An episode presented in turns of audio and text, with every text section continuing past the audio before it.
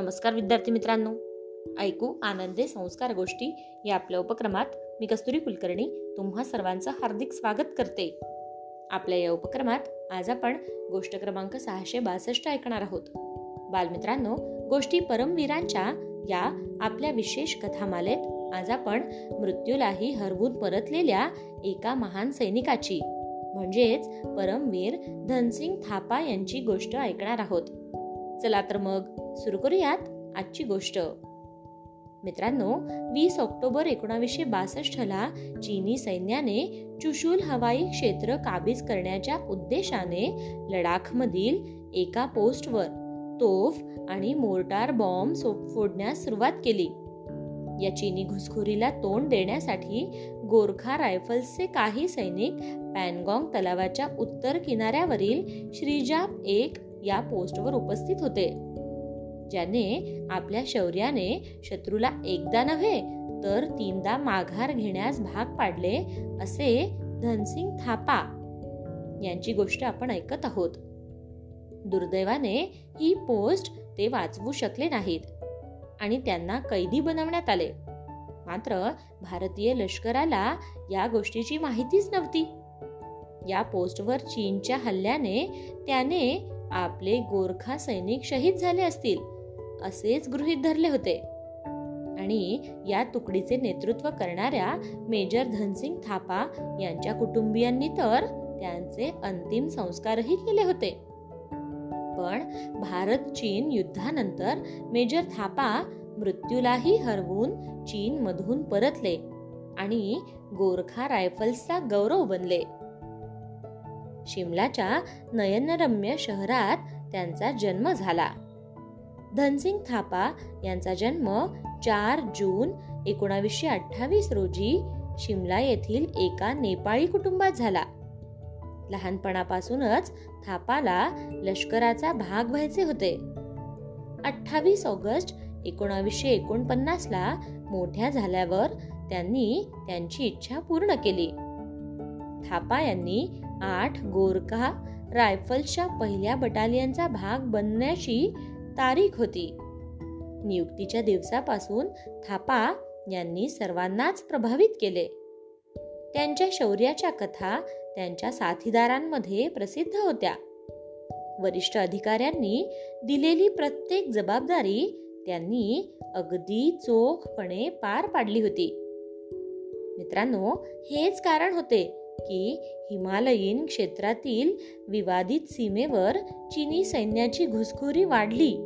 आणि जेव्हा भारतीय सैन्याला ते थांबवण्यास सांगितले गेले तेव्हा थापा या मोहिमेचा एक भाग बनले. एकोणावीसशे बासष्टमध्ये फॉरवर्ड पॉलिसी अंतर्गत भारतीय लष्कराने वादग्रस्त भागात अनेक लहान पोस्ट तयार केल्या होत्या. भारताच्या या हालचालीनंतर चीनी सैन्य हल्ला करणार नाही अशी अपेक्षा होती. पण चीनच्या मनात काहीतरी वेगळंच चालू होतं. चीनने सैन्याने भौगोलिक परिस्थितीचा फायदा घेऊन युद्ध सुरू केले. जे इतिहासाच्या पानांमध्ये काळ्या अक्षरांनी नोंदले गेले. एकोणावीसशे बासष्टच्या भारत चीन युद्धात शत्रूला दोन हात या युद्धादरम्यान करण्यात आले होते. धनसिंग थापा यांना आठ गोरखा रायफलच्या पहिल्या बटालियनच्या सत्तावीस इतर साथीदारांसह पॅनगॉंग तलावाच्या उत्तर किनाऱ्यावरील श्रुज पोस्टवर तैनात करण्यात आले होते.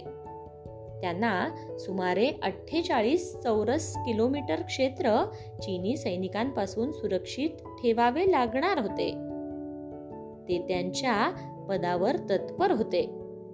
त्यानंतर वीस ऑक्टोबर एकोणावीसशे बासष्ट रोजी चीनी सैन्याच्या सुमारे सहाशे सैनिकांनी तोफा आणि मोर्टारच्या मदतीने थापा यांच्या पोस्टवर हल्ला केला. गुरख्यांनी पूर्ण शक्तीने शत्रूशी लढा दिला आणि मोठ्या संख्येने चीनी सैनिकांना ठार मारले. त्याचबरोबर चीनी सैनिकांचा पहिला प्रयत्न हाणून पाडला. गोरख्यांचे उत्तर पाहून शत्रू म्हणजे चीनी सैनिक आश्चर्यचकित झाले. काय करावे हे त्यांना समजत नव्हते. उदाहरणार्थ रागाच्या भरात त्यांनी पटकन थापा यांच्या पोस्टची संपर्क साधला आणि त्याची आग लावली. गोरख्यांनी पुन्हा एकदा शत्रूला हँड ग्रेनेड आणि लहान शस्त्रांनी चोख प्रत्युत्तर दिले आणि पुन्हा शत्रूला माघार घेण्यास भाग पाडले. हे पद जिंकण्याचा चीनचा हा दुसरा प्रयत्न होता. जो थापा यांच्या तुकडीने उधळून लावला. इतर सैनिकांना समजले की ही पोस्ट जिंकणे त्यांना वाटते तितके सोपे नाही. शेवटी तो एक विशेष रणनीती घेऊन पुढे गेला. आणि यावेळी त्याने थापाच्या साथीदारांना मोठ्या संख्येने लक्ष केले. आता फक्त तीन साथीदारांसह थापा बंकर मधून शत्रूवर गोळीबार करत होते. त्यानंतर त्यांच्या बंकरवर बॉम्ब पडला. त्याचा स्फोट होण्याआधी त्यांनी बंकरच्या बाहेर उडी मारली. आणि शत्रूला त्याच्या हाताने मारायला सुरुवात केली. तथापि जो जास्त काळ लढू शकला नाही आणि थापा यांना कैदी बनवण्यात आले. दुर्दैवाने भारतीय लष्कराला याची माहितीच नव्हती. भारतीय लष्कराच्या मते थापा आपल्या साथीदारांसह युद्धभूमीवर शहीद झाले होते. दुसरीकडे जेव्हा त्यांच्या कुटुंबाला थापांच्या होतात्म्याची बातमी मिळाली तेव्हा ते दुःखात बुडाले. शेवटी त्यातून बाहेर पडून त्यांनी धनसिंग थापा यांचे अंतिम संस्कारही केले. त्यांच्या शौर्याचा आदर करत भारत सरकारने त्यांना परमवीर चक्र देण्याची घोषणा केली. पण थापा यांची गोष्ट इथेच संपली नाही मित्रांनो. काही काळानंतर युद्ध संपले. मग चीनने भारताला एक यादी सोपवली. या यादीमध्ये त्यांनी युद्धाच्या वेळी ज्यांना कैदी बनवले होते त्यांच्या नावांचा समावेश होता. मेजर धनसिंग थापांच्या नावाचाही या यादीत समावेश होता. जो समावेश वाचल्यानंतर संपूर्ण देश हादरला.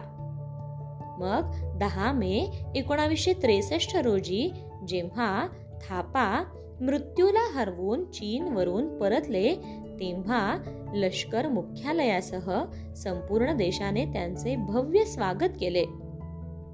आणि मित्रांनो मेजर धनसिंग थापा चीनमधून मृत्यूला हरवून परतले.